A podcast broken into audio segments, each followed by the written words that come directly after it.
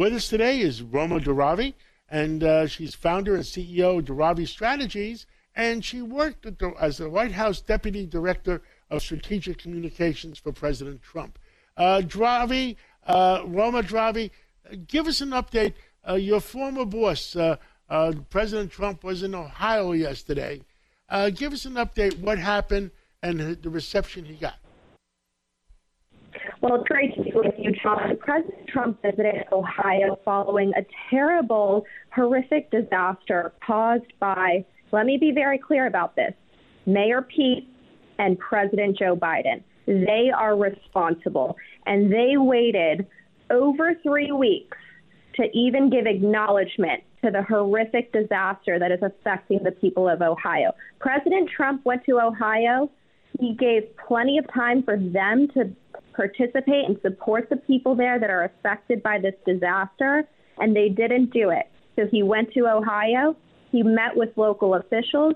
He met with newly elected Senator J.D. Vance, and he talked to the people of the community. And let me tell you, they were so overwhelmed and thankful for his attendance in their in their community during this really difficult time that their families are going through. If you talk to President Trump, why do you, why does he think that, that uh, FEMA did not go in before that? Well, look, President Trump actually is uh, very, very supportive and complimentary of FEMA. FEMA did a great job under his administration dealing with uh, natural disasters like the hurricanes. Uh, they were always boots on the ground. But what was very unfortunate was the lack of visibility from the Department of Transportation, Pete Buttigieg. And, you know, that really does make a big difference to the people of Ohio. They are suffering. They are seeing dead fish in their ponds. They're seeing rashes on their bodies. They have coughs that they don't know if it's coming from this disaster or if it's allergies. And so to see President Trump make an appearance on the ground in Ohio, it's really par for the course on how he operates. I mean, during my time at the White House, I traveled with President Trump and First Lady Melania Trump to disaster sites across America, and they felt that it was very important to show people support in person. You know, you cannot be the commander in chief and lead the nation if people don't feel like you really truly care about them.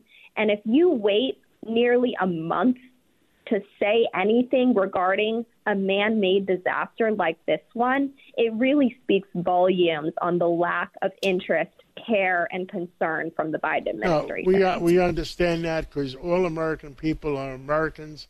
They shouldn't be regarded as Democrats or Republicans. Well, exactly. Uh, well, uh, Roma Daravi, thank you so much, and good luck in your new uh, enterprises of uh, of trying to help our various politicians.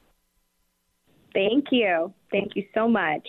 Thank you. Handling legal matters is stressful. So, let the law offices of Frank Bruno Jr. provide you with the insightful counsel you deserve. The law offices of Frank Bruno Jr. has successfully handled thousands of cases for 25 plus years. They focus on elder law and estate planning, but are equipped to navigate you through all stages of family law and divorce to real estate law and probate. The law offices of Frank Bruno. Call 718 418 5000 or visit them at frankbrunolaw.com. That's frankbrunolaw.com. Frank Bruno. He's your numero uno.